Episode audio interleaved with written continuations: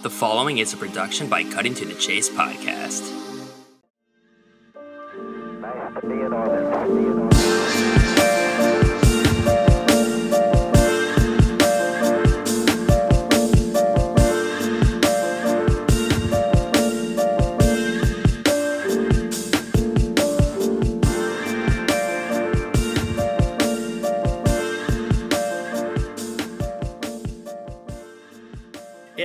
Amazing. It's amazing because it's like it's like baseball and hockey are weird where you see all these fathers and sons Yeah, like playing. you really do. You know, I mean, obviously for with like baseball now, it's like you got the Blue Jays alone.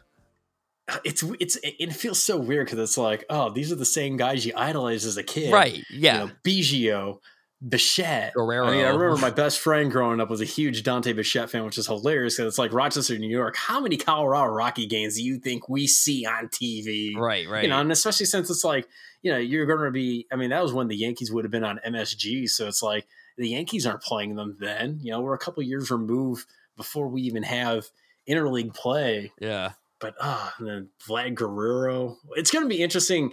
You know, what's going to be funny. It's going to be interesting to see how Vlad Guerrero Jr. does this year. You talking about how, like how much weight he cut. I, I hope he has a big year because my God, him and Tatis are probably the two of the most fun players to watch in this league. Oh, you know what's cool is uh last May I had Dan Shulman on. He came on. You know what's really funny about that was Great. Oh, uh, I, I gotta interrupt you, man. Like, No, you're good. he was great. He was great when he was on the ESPN things. I know people on Twitter would just drag him, but I'm like, Really? he's not an excitable guy. It's Dan Shulman. Like he's he's very like like I just love his delivery. He, I do too. underappreciated. That's the thing. Underappreciated. I really yeah, so I really like I like Dan. So uh it was funny. I so I listen to ESPN Chicago all the time. Probably a shocker, but no. But um I would never have guessed that. and uh and uh so it was funny because I've had a lot of those guys on the on the pod, which is really cool. But uh I remember one day Dan Shulman was on. I was like right then, I was like, man, it'd be cool to get Dan Shulman on. I'm gonna just add him on Twitter. So I did. And that day he was like, Yeah, let's do it. I'm like, all right, cool. Like that just happened. Like adding people on Twitter. That happens occasionally if I can't. I love those them. people who are like that though. And I was just like, man, it'd be so cool. And I'd already had like Randy Merkin is like the station, I think he's like the program director there of that station. So he's got a lot of great stories just from all the people he's got in the book and talk with. But I was like, yeah, this is really cool. So anyway, had him on and I knew he did Blue Jays games, which I didn't know. I, mean, I knew him from ESPN primarily, but I, I realized a couple years ago he did Blue Jays games. That's part of why he left Sunday Night Baseball was he went to go back home and all that. But um, I asked him about the Blue Jays. I was like going into 20, of course. I was like, you know, assuming we have a season and all that, talk about the excitement and the buzz. But now it's like the Blue Jays, I think they're definitely one of those exciting teams now, at least as far as all the players, all the prospects they've got. I, I love the fact that I mean, at least that they're t- they're going for it. Yeah, I mean, especially in that division. I mean, Christ. I mean, Boston is doing whatever their reload is, and obviously the Yankees are going to be stacked. And Tampa, despite losing Snell, I mean, that's. I mean, you know, they're they're just going to be doing that whole thing where they're just going to keep bringing up guys, working them through the system. I mean, at least with Cash as as manager, you, you get that feeling that he's doing a great job building a building an environment there, which is the one saving grace about it. I mean, it's for one thing when you see teams like Pittsburgh just be like, all right, we're not ever going to pick up free agents. We're just going to trade for veteran arms and develop guys. And then, you know, once they're like McCutchen and they're on the back end of their contract, we'll get rid of them for more prospects. And it's kind of hard to get excited for that, but at least, you know, at least with Tampa, they're trying to be competitive about it. No, I was just gonna say what's crazy about the McCutchen trade was uh they actually traded one of the players they traded was Bryan Reynolds, and I got to know him in Augusta. And for like the few weeks he was there, he came up, bl- like buzzed through the, the Green Jackets and went up to San Jose. And now, of course, he's a very good hitter with the Pirates. But I was I like, mean, this God, the way he can swing. I saw him hitting in Jesus, Not a Augusta. shocked. he did one of these. uh We had to do one of these promo things, and I got to do it. I have the picture of it where I'm having him hold up this sign. Uh, I don't even remember what it was now, but it was just funny. I'm like, I remember him, and now he's a star in Major League Baseball. Now, like when you were there interning, like you, not to say that you necessarily saw a major league star, who was probably like, wh- who was one of those guys that you saw play? You're like, oh, this dude can definitely play in the show. Think about this. I saw the Rome Braves with Acuna, Fried, pretty much oh. everybody on the team now, and I was late Yeah. to realize who they were and exactly how great they were going to be. So I should have said with those guys right then. But honestly, the big so some of the players that we had, or at least that I saw, oh, like we actually had, you know, like Bickford and Lucius Fox. Those are the names that I kept hearing about. And of course, Lucius Right. Fox goes to I think he's with the Royals now. So we had Miguel Gomez on the team, but he was a really cool kid, and he ended up getting up to the, the Giants, and he was one of Bochy's like hot you know, pinch hit type guys. I don't. I think he's like in a Mexico league now. I thought, you know, he ended up getting called up to like San Jose, and sure enough, he was with the Giants in September, but or maybe it was the next year actually. But I was like, this is cool because he was a really cool kid. Um, but I mean, I didn't know if he would stick around as a star. But yeah, really, I think really it was those Rome Braves teams that had these guys that I'm like, holy crap! I just saw like major league players, you know, in Rome three or four years ago, and now Acuna is making 100 mil and Fried's on the in the rotation. But the funny thing is, Rome was terrible in the first half, and then they won the championship in the second half. One of the things, if I wasn't doing the photography, a, a couple times we had this thing called baseball bingo, which of course is a fan thing in the middle of games. And these people take it seriously. I was kind of lagging behind and not being, you know, it was, it was annoying because I, was in the, I was up in the booth and I'd be like, "Oh, this happened. Hey, uh, ticket person, uh, this, blah." I remember this one lady on social media was like not happy. She's like, "My dad loves bingo, and this was not done." Blah blah blah. And I'm like, "Oh my god, chill out! It's freaking single A baseball." But uh, I know it's bingo at a fucking single A game. Like, what do you expect? Jesus. But um but anyway, I uh, so one there was there they told me like cuz we didn't have a radio home radio broadcast. So if the, when the away team came in, they would do radio. They do now. But um they were like, "Hey, try to get on the radio if you can." I'm like, "All right." So uh I remember I kind of gave up on the bingo like in the middle of the game or late of the game or whatever. I turned off my walkie-talkie and I I told the Asheville guy, I'm like, hey, if I can come on, let me come on. And you know, he was talking to me, and oh my god! So I've gotten a lot. I'm not. I mean, I am not a pro at any. Even now, I'm no pro at podcasting, but I've picked up some things. and Yeah. gotten better as I refine what I'm trying to say and all that. Listening to myself, listening to myself on the radio back then. Oh my god, it was cringeworthy, but it was fine. And then uh, it was like an half. It's all right. I mean, I, I did that for so many years. I hate listening to my voice. I absolutely abhor. That's why I hate editing. I hate listening to my voice. I Well, it's really funny because back then that was exactly the case. I listened to it, and of course, and, it was funny though because they're they're trying to get me on the walkie-talkie for the bingo, but I turned it off. And then I told them like, "I'm so sorry." I, I went on the radio, and they're like, "Oh, whatever." And they, they wanted to hear it all. So of course, the next day we were at our meeting, and I was playing it. And I was like, "Oh God!" But I was kind of excited because I was like, "This is kind of funny," but it was kind of cringeworthy. But I I also did my first actual interview was with Jalen Miller, who just got traded to the Braves, I think. So he's still going to be local, kind of, but because he's from Georgia anyway. But um, but I remember he was like my or no Miller, but also Pare were two guys that I interviewed, and I remember with the Pare interview, um, I listening to myself was just so cringeworthy after the fact. But now I listen to myself all the time, and it's not cringeworthy anymore. I'm so used to it. The only time I had a cringeworthy moment was you you, you know Jessica Kleinschmidt, right? She does um yeah, yeah, yeah. I had her on, and that was the only podcast I have done, I think, in which I've listened to it, and I was like, "Oh my god!" I talked her ear off. I was so, an- I was probably so annoying, and blah blah blah. I cut out a lot of what I said. I was like, "Holy shit!" I talked her. I was, God, oh my god, I, was cringeworthy, feeling the feeling the cringeworthiness for myself. She was fantastic, and I cut out my crap, and it was fu- it was awesome. But in you know, I listen to myself now, and I'm like, "All right, I'm totally used to this. I don't have any cringeworthy." but uh, I used to hate it too. In Richmond, so Ryan Vogelsong was in town, the rehab, and the Giants. It was 13, so the Giants just won it all in 12, and um, and uh, he was in the room after the game, just chatting and drinking beers with the, like the staff and stuff. And then Kevin Nash, the wrestler, was also in town for like the game or whatever. So he was telling stories. Him and uh, Vogelsong were in the room at the same time, so that was cool. And then Kevin Nash, God, that had to be awesome. Kevin Nash was um I don't remember all the stories, but I do remember we he drank like a he drank like 10 Bud Light limes. So we we we nicknamed or we renamed the Bud Light limes the Kevin Nashes.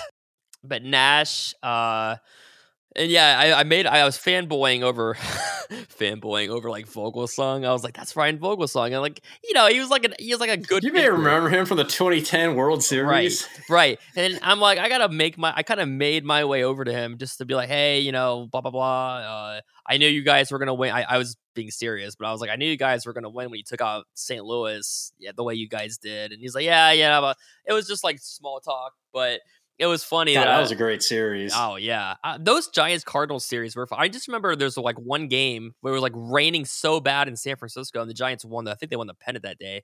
But um, yeah, they had some good back and forth series. I kind of want to get your take. Like, what's your take on the Cubs this year? Like, it's it was kind of a weird off season, wasn't it? Oh yeah. So it's funny not to not to take you too far down this path, but in just kind of in general, I've had this sort of benefit of the doubt mantra with the Cubs. I mean, with any team that wins, you know, of course, after 16, 17, you know, 17 was kind of whatever the NLCS. You know, not many teams repeat. But then you go into 18, it's like, all right, they sound they're like they're refocused, they're ready to roll. They got Darvish. Maddon said this is his best rotation. So it's high expectations once again. These guys have been here. But then going into 19, it was like, all right, something's not right. Going into 20, okay, it's time for a retool. I thought. Well, I mean, especially just the whole Darvish thing. I was like, really? yeah. I mean, really? It, was like it was like okay.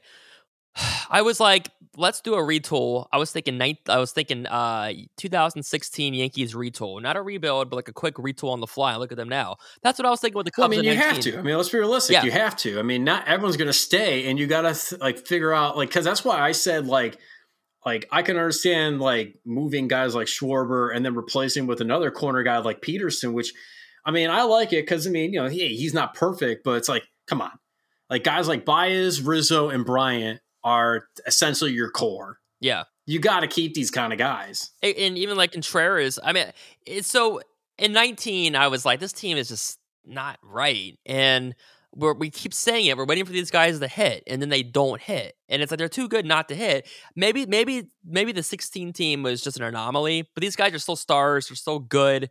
All this, so I was like, all right, let's just let's just start retooling this thing. But of course, they got Castellanos, which was was great, but they didn't keep him. And so, um, so going into 20, I was like, yeah, they're probably a playoff team, but I don't know. They have a new manager. I was, I was, I, I liked Maddon. I was one of those that liked Maddon. A lot of people are like, oh, Maddon cost them this, did that, blah blah blah. I never, I never got that. Like, I never got that because I'm being Uh. outside the Chicago shell, like, like to me, I always looked at Maddon as like Maddon gets it. He knows how to adapt. Right. He he does a good job making the clubhouse seem light. I mean, because I couldn't imagine that th- the reason they were failing was because of because of chemistry in the clubhouse. It, felt like as if they just couldn't get the right tools. See, and I think a lot of people would say it, it, it's funny because Maddon helped win a World Series there, but these days it's split. It's either I love Maddon or well, he cost them in Game Seven, or uh, oh, but one of the things is he would always bat like Albert Almora leadoff and stuff like that. So now he's on the Mets. I don't think he'll be leading off with the Mets, but who knows? Um, no, he, he did have definitely won't be. Maddon had some questionable things here and there, but he was definitely a great clubhouse guy, and he could get the best out of his players and his teams. And so, um, I liked Maddon. I did think going into twenty, I was like, yeah, or nineteen rather, I was like, yeah, maybe. Maybe they should go in a different direction. Maybe it's kind of gone stale, but I was like, I, I I still back this. I still like Maddon. So going into 20, I was like, all right, I know he's going to be gone after this 19 season's over. And I think it was just kind of time. And I wasn't sure if Ross was the guy. I kind of like, see, I like Joe Girardi, but a lot of people are like, oh, I hate Joe Girardi. He's this. I liked him back from when he was like managing New York and Miami. See, because like the, the biggest complaint I always heard about Girardi was he kind of suffers a Torre complex where he doesn't know the right spot to to to bring in guys from the bullpen, which whatever. I mean, like Torre, I mean, let's be honest, Torre benefited from the fact that he had, without a doubt, the greatest reliever that will ever play in this freaking game. And it's like, I think with Girardi, I thought he did a great job, but I mean, I can understand why he wouldn't last forever in New York. I mean, Right. let's be honest, the expectations are so He unreal. did so there. well with some bad teams too. I mean, Well, I mean, Christ, I mean, you talk about, uh, yeah, you're just talking about the Marlins. I mean, that was a team that pretty much left for dead, and he got screwed over so bad by like front office that was unwilling because they want to go cheap. It's like if you give Girardi the kind of options, that's why I was really hoping that it was going to work. It would work out in like a place like Philadelphia because I'm like, they got the tools. It still seems for some reason the front office is like still like screwing things up in terms of like getting the right fit, Right. which I kind of hope it turns a page for them, kind of like how it did for Chicago. Right. That's what I kind of saw it with Philly is that they're trying to do what Chicago did when they, you know, got the youth going because they got tons of prospects there, and then like get the other pieces through the free agency, and you know just find their Maddon like they did with Girardi. That's why I just never understood why anyone would hate on Maddon. Like not every manager is going to be perfect. That's what's so funny about Twitter is that I could it could be the minority of people that it just seems like I see split my timeline amongst my 1900 followers. Oh, or people that I follow. It's like, oh, um, I like Maddon, I don't like Maddon, and so. Uh, it's funny too because we're talking about a team that just won the series a couple years ago, and it's like, how could anybody hate the guy that helped you win over? But anyway, that's how sports and fans are these days. I think for the most part, people like Maddon. I think some didn't like his decisions, and that carried over into their like, oh, I hate Maddon because of those. But you know, it, it's so when they got David Ross, I was like, I wasn't so. I was kind of intrigued. I wasn't super sold, but I was like, I kind of like this, and I think I do like it. I mean, it's been one half half a year basically, but um, Yeah. if, if they give him a good roster, you know, that's the other half of the battle. Is if they give him something to work with, it might it might be a good fit.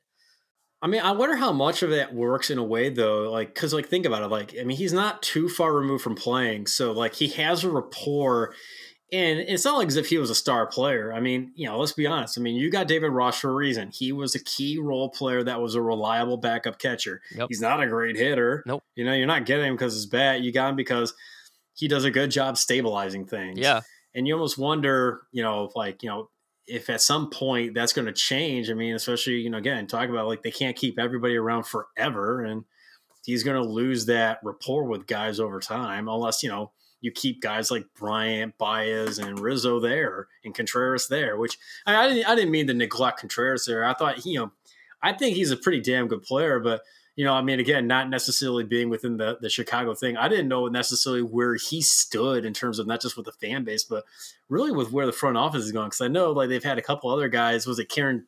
Was it Carantini? Caratini's gone. was Yeah, getting some time last year, and then they got. um Don't they have another prospect? yeah. I think Amaya, um, Miguel Amaya. yeah, Amaya. Amaya. So, um, yeah, that's the thing. So, yeah, and now that Lester's gone, I feel like the like I think Lo- Ross is.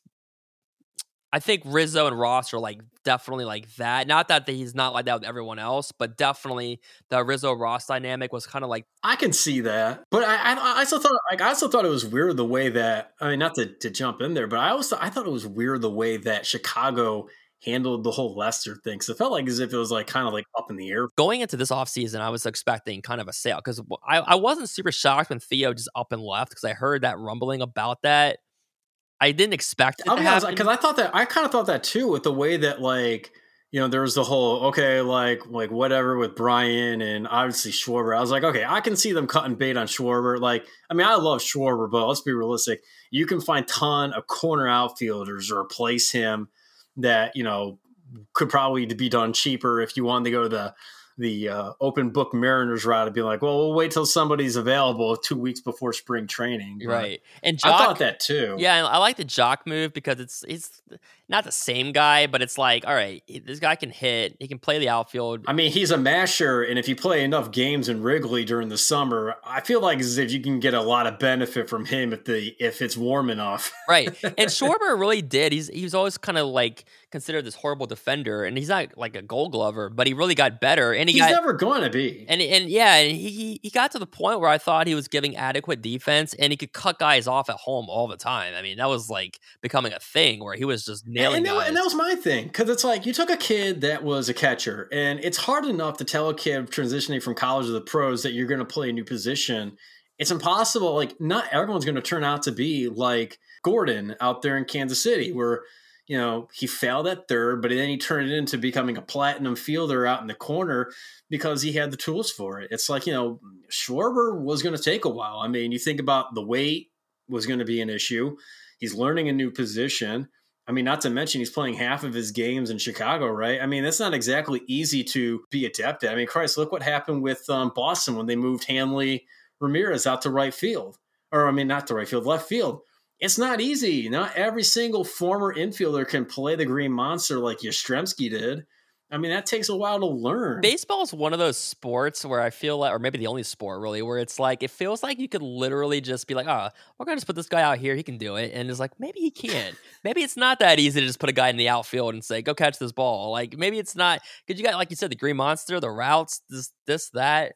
I feel like I feel like sometimes it seems so arbitrary to say we're gonna flip flop four and five in the lineup and seven and three, and it's like they don't really know. Like there might be data that backs it up, but sometimes it's just like, why is this guy hitting where he is? It almost feels like a flip, like a flip of a coin. Like we're just gonna try it. Well, it, it's it is funny because especially with like like all the new advanced like analytics and then like the new thought process going into it. Like I remember like in high school and in college, it was considered revolutionary that Tony La Russa would hit a pitcher eighth.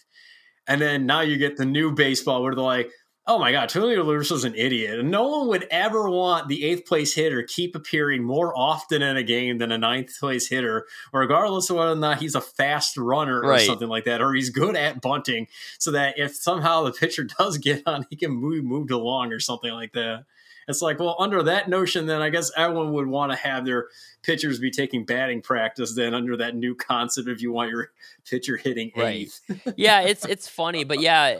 So going into this offseason with the Cubs, though, uh, so I, it, it's so it's funny. So um, I didn't ex- exactly expect Theo to leave, but I knew that that was probably going to be done after this upcoming season at the very latest. So when he did leave, I was like, oh wow, but I kind of heard something, and then yeah. uh, you know, like on the radio, I have no sources or anything, and then and then um, Theo called you personally, said, "Listen, I'm going to do just like I did in Boston. Leave while the getting is good." So then Schwarber, I was like, kind of, I was like, oh wow. Again, I was like, oh okay, wow, but not super surprising, like you said, because there was there was Yeah. still that inkling of like potentially they could just get him again later cheaper, which didn't happen. Of course, went to the Nats. Him going, him and Lester with the, the Nats now. The Nats have all the former Cubs players. It feels like, and it's weird seeing pictures of Lester in a Nats uniform. Like I see it, but then I'm like, wow, that's really weird to see. Like don't my dad. me, the only thing to me, the only thing weirder is seeing Cl- Corey Kluber Oh, and uh, do, doing the. Yankee photo, and I'm like, I saw "Oh, him pitch in Houston. beard." I saw him pitch in Houston a couple years ago with the Indians. Uh, 19. It was the year that he just broke his arm like a few weeks later or something. And that was the year before Houston lost, or the year they, they lost to Washington in the series, and then all this stuff came out. But I still couldn't believe they lost that series. I couldn't either. I could not believe the Nats. I couldn't I believe, mean, yeah, soon. all the home games were losses. I mean, it, it's, it's. I mean, by by the time by the time Kendrick got that pitch, as soon as Kendrick hit that pitch, righty hitting it on the outside edge to the corner, I'm like, there's no way. I'm like, as soon as that ball hit the bat, I'm like, there's no way that thing is leaving. That's got a hook foul, and then I'm like, holy crap, he hit a home run. My God, the Nets are probably gonna win this stupid thing with the way they're going. The home team always lost, and the home team was cheating in Houston. They lost cheating. That's what's incredible about that. Oh, and then Darvish. So before the Darvish trade was even a reality, before that was even being talked about, I already thought it made sense going back to October. I had um I used to write for Cubbies Crib for Fansided, so our editing Yeah, our editor was Jacob Meisner, and I asked him, I was like, "What do you think? Like, this team needs to retool. Do you trade a guy like Darvish while the well, because he's a 34, 35 year old pitcher. He's had injuries in the past. Do you trade him while his stock's high?" And I, of course, I thought they were going to get big prospects back, not what they got back. Not nothing against them, but it's like, who are these guys? Well, I mean, I mean, look at the caliber pitcher he was the last, like you know, with the way he's been going since he reworked it. I mean, think about. it. I mean, you know, after he got lit up and they figured out, you know, he figured out how to change his tell so that he wasn't tipping. It's like, you know, you hope that you'd get a lot more out of it. right. And so it was like, I mean, maybe one of those guys makes it, but that's just it. It's just it's all crapshoot anyway. I mean, you better hope. Right. And so they traded, uh, and that was right after they got snubbed the day before. And I was like, holy crap. So we were all like, oh, well, they're not going to get Dar- Darvish isn't going to be traded there because they just got Snell. Well, nope. San Diego is trying to win a whole thing right now. So anyway, uh, we were all like, what? And then the Lester saga was stupid because they were like, ah, we don't want to bring him back for even if he wants to come back for nothing. And then by the time the talks were advancing in DC, it was like, oh, yeah, we do want you back. But no, it's too late. You, you had your chance. Yeah, because wasn't that wasn't that around the time that they were like, oh, we can't afford players because like nobody Yeah. in the Central. I mean, Right. because obviously like the Pirates aren't getting anybody. The Reds weren't really actively going after anything high market, and it's like, Right. Jeez Louise. Someone's gonna try here. Yeah, but then but th- this offseason ended up being so it's still weird. They could still they they basically could they could probably win or lose 85 games. Probably more so win 85 than lose 85, but who knows? They could all just fall off because now your rotation. I like Hendricks a lot. I've always thought of him as an ace. Now he is the ace. If it wasn't Darvish, now it's Hendricks. But like Zach Davies is kind of interesting. Slash, who the hell knows? I, know, I feel. I feel. As soon as I saw that, I was like, Ugh, question mark. Right. Who knows what you're getting out exactly. of it? I mean, you know. Alzolay is, a, is could be nice or he could be rough. The rotation's definitely a question mark. The, the lineup could be good if these guys could get back to hitting like we were, we, we've been waiting for five years. But, yeah, but then the sad thing is, like, they're eventually going to have to run into the West because, I mean, you know, I mean, let's be realistic. The entire National League feels like as if it's going to run through San Diego, LA, possibly. yeah. LA, obviously, because, you know, I mean, let's be realistic. LA knows how they're doing. They're running their entire roster 35 guys deep. You know, who knows? To be honest, because because it kind of brings up the question what the hell to expect from the Mets. I mean, they made tons of great moves, but we've seen that happen. Who was it? The rotation is basically Hendricks, Davies, potentially Alec Mills. Oh yeah, Arrieta's back. Alzolay, Trevor Williams. They have a bunch of prospect uh, projects when you consider Trevor Williams from Pittsburgh, Tyson Miller, Arrieta as a project, Alec Mills. It's like I'm hoping. I mean, Arrieta should give him some depth. I though. agree. I mean, I feel like Yeah. if that's the whole purpose of that move. You know what I mean? Like, you get him depth. He's not going to be the number one guy, but God, they need someone else besides Hendricks, who I love. I mean, I've fallen in love with that guy like really since like the World Series run. I was like, this guy's got like good stuff. Mostly because I just love the movement he has. It's like it kind of reminds me a little bit of Maddux because he Yeah. doesn't need to overpower Oh, you. yeah. He just has great placement. that's exactly and like it. when guys make contact, it's just garbage contact. I love guys like that. the Maddux Hendricks comp. I mean, I know it's hard to say this guy, but yeah, exactly. That's the comp. I mean, it's unfair. It's, again, like I said earlier, like it's unfair to do that, but like it reminds me a little bit of that. You know? Well, what you I know what mean? Hendricks' uh, nickname is, right? Uh, is a doggy. It's the professor. So right there, it's Ah. the Maddux Hendricks. So that I, for, I, I forget that you're not necessarily in tune or, or you're not always you know probably talking about a lot of Chicago, but like the the Maddux thing is a is a very common kind of. I mean, I like that because I mean, because I'll be honest, like I mean, again, down here, it's it's it's always all about either Mets fans bitching and moaning that the team's not doing doing anything right, you know, up until this offseason, and or Yankee fans complain that they haven't won 17 million rings right now, which I'm like, oh god. Right, exactly. So the the Maddux Hendricks thing is very real, and then the professor nickname, the the, the off speed stuff. So I know the Cubs are not going to be a World Series contender, most likely. Barely a playoff team, but it's kind of intriguing. It's kind of interesting. This has actually been their most involved offseason since like 18 because we're not used to them signing anybody anymore. They actually got, you know, Arrieta, they got Well, I mean, Christ, they, they they they developed so many of those guys. I mean, I thought like, I mean, I know like Happ had his problems, but I thought like, you know, eventually I'm like, Happ's got to find his way in. I mean, he can't be destroying AAA pitching forever. You got to give this guy an opportunity, and especially given like some of the other outfields they had. Like, I know some guys didn't necessarily look like they were permanent, like um like Almora, but it's like you know these guys are good for the time. So like they did a good job developing guys within their system and bringing them up to succeed along their star players. Oh, I was thinking about the Simpsons. Uh, what what what what episodes do you hate or not like, if you can remember? Like I I remember the one where they had the, the all singing. I think it's kind of funny now, but I hated singing as a kid. So I hated that Oh. singing episode where they were just it was just a hodgepodge of singing. I don't want to. I guess I can say I don't necessarily hate it per se. Actually, there's two that really come to mind, and I think both of them are like the ones that Matt Groening hates the most. The one, the two that always come to mind is the first one that crossover one with the critic, which is funny because I, I kind of thought the critic was a pretty good show for what it was. Like, Was that the one where the guys on like a documentary, or is that something else? Oh, the critic. yeah, the, one cri- with yeah, um, the one with um, Jon Lovitz is is Jay Sherman. right. Yeah, which actually Judd Apatow wrote one of the episodes for that.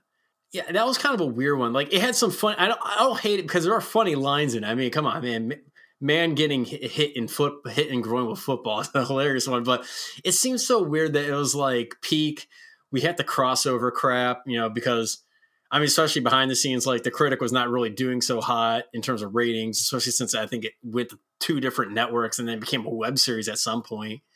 And then because it was it really fucked up with the canon for the entire show. And that's the thing that always bothers me about comedies is when you screw with established canon is when they decide when they wrote the script that Principal Skinner Principal Skinner was Armin Tamzarian Mm, and then because you had um uh, what was it? It was um it was was it? Wasn't it martin sheen played the real skinner? Oh yeah, because right, right. he like assumed his identity when he had to deliver the news that he was either lost or killed in vietnam and then just assumed it. But it's like it, it, just it just it's one of those weird things that it doesn't really make any sense like especially in a show like the simpsons that's so character based that you you grow an, an attachment and identity for them. And it's like you know you feel like betrayed a little bit that wait a minute this character is a complete fabrication you know? Right. Th- that one always bothered me because like why would you do that? And especially since that was during your peak. Like that's the kind of crap you do when you're like running out of show ideas and then you have a completely new stable of guys in the writers room and then they kind of just completely screw it up that kind of thing What I liked, what what it reminded me, what the character thing was like when they had Poochie, and it was funny because what I love about The Simpsons is the subtlety of the jokes. I love the subtle stuff, like like with Family Guy, it's just like legit outrageous. They they literally show the scene that they're referencing. Well, to be The honest, that's Simpsons- that's why I, like I always hated it when I said I love The Simpsons, and people are like, "You must love Family Guy," but I always like to say, like, no, I actually like good comedy because I think Family Guy is the honestly the worst writing in the world. yeah, like so when they had the Poochie episode and Lisa's legit saying like obviously or oftentimes when they start running out of ideas, they start introducing new characters, and then they have Roy. Yeah. And at the time, as a as a kid, I'm not picking up on Yeah. I'm like, who the f- who is? And then I realized later, I'm like, oh, duh, they're doing the exact thing that Lisa just talked about. Yeah. So I love when they would do random stuff. Like like the thing about The Simpsons was there wasn't really anything true. I mean, there definitely were outrageous things. But like, like the most outrageous thing would be like Moe walking into their living room all unannounced, all of a sudden. Like that's that's like the extent of it. It wasn't anything crazy, uh, super outrageous to where it's like that couldn't even happen. Like Roy, all of a sudden just showing up and they're like, okay, who's Roy? But yeah. Oh, and I love the sideshow Bob. Some of those episodes for sure too.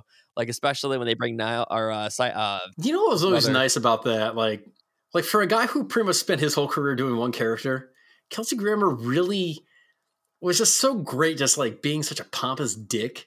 That like he was just so perfect with the sideshow Bob one, especially the uh, the sideshow Bob. Uh, I think it was the sideshow Bob Robertson when he runs for mayor.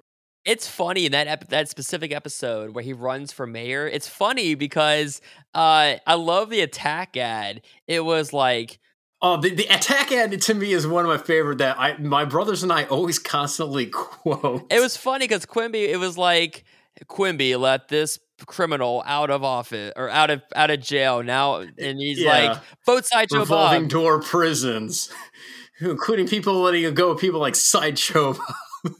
He let him out, and then they're like vote for the guy that he let out. my favorite, my favorite is when he's calling in from jail to the fake Rush Limbaugh show. He said, "There's one of my favorite. I would love to say, in incarcerated for what? Attempted murder. Attempted murder. What? Do they, do they give out a Nobel Prize for what? Attempted chemistry? I guess it was the same episode where they realized that all the dead people were voting, and then and, Oh, then in court when they prove it, he's like, "Wait, go to jail for what?" He's like, "Oh yeah, all the crimes I did." oh yeah, for all the oh yeah, that's right. Duh. See, that was that was one of those kind of characters like like like you don't want to go to the well too much, like because obviously like I know they definitely kept bringing it back, but at some point there's only so much you can kind of do with that show. When you know you talk about like trying to reboot Frasier, I mean Frasier ran for 11 years. Do we really need to know what Frasier's up to at this point? I mean, you know, there was hilarious. And the thing, like you guys were saying before, you and Ryan were saying that you know John Mahoney has died, and you know at this point, at this point, Which Ryan, which Ryan was right because Ryan pointed out that so much of the dynamic, which is true, because you have Niles and you have Niles and Frasier who are just so pompous and kind of aloof to just you know Reality. being regular Yeah. people. The whole Martin dynamic, you know, because let's be honest, I mean, Martin would have been a Depression era kid who would have, you know, came up during the, you know, during the great baby boomer, you know, during like the early baby boomer run. So it's like for him, he's so salt of the earth and so everyman, Yeah. you know, which is why, yeah. you know, yeah, and you lose that. I mean, what are you going to do? Like, you can't really have Freddie because Freddie from day one, from the Frasers or from Cheers, was automatically just written as a character who was just the next generation of being those kind of entitled, like smarty, like smart aleck. I mean, let's be honest, like upper middle class people. I mean, it's hard to kind of feel sympathetic for that kind of character. At this point, it's been so long. if you yeah. if there's like this, well, and that too. I mean, because first off, a let's be honest. At this point, if he's not on the radio, he wouldn't be. If anything, he would probably be TV. I mean, it would be a stretch, but he wouldn't. I wouldn't think that he would have a TV show like Dr. Phil because you know you had the whole episode where he took down that commercial job because he felt like as if it made him into more of a Celebrity. of a, a pitch, yeah, a pitch man rather than an actual doctor, which you know was one of those great things that kind of balanced him out with Niles because I mean Niles' whole thing, you know, let's be honest, I mean. I'll be honest. If I'm David Hyde Pierce, as much as it is an easy paycheck, I mean, do I really want to come back to a character I haven't played in like 10 years? I feel like as if I'd probably want to find another venture to do. Yeah, no, it, that's the other thing though. Like, remember in the finale when he's telling the story about everything, and you think he's going to to San Francisco, and he's going to Chicago to get Charlotte, um, that his girlfriend at the time. The the last, it's like if they were going to bring it back. And there, there, I, I've been hearing rumors about them bringing back Fra- uh, some sort of spin off, and they were like, or maybe I was thinking, or they were saying that maybe it's like what happens with him and that girl. But it's like that's been so far down, you know, so far removed at this point. To be honest, I don't even remember that happening. Right. See, that's what's that's too far ago. Because too long ago. I mean, I and I used to watch a lot of it because like my family had all the DVDs. I used to watch a lot of it, and like once you get towards like season nine and ten, so much that story was focused on like really a B a B arc, which was you know Daphne and Niles, and at some point, like and again, it, it kind of comes to that idea of closure. Like we got that closure from the show. Dude, this was like the best, one of the best. Uh, I, I think every pod I've done has been awesome, but this is really like right up there. It's been great. Again, thanks for asking. Glad to be here. Glad to help. Glad to be a conversation. one, zero, zero.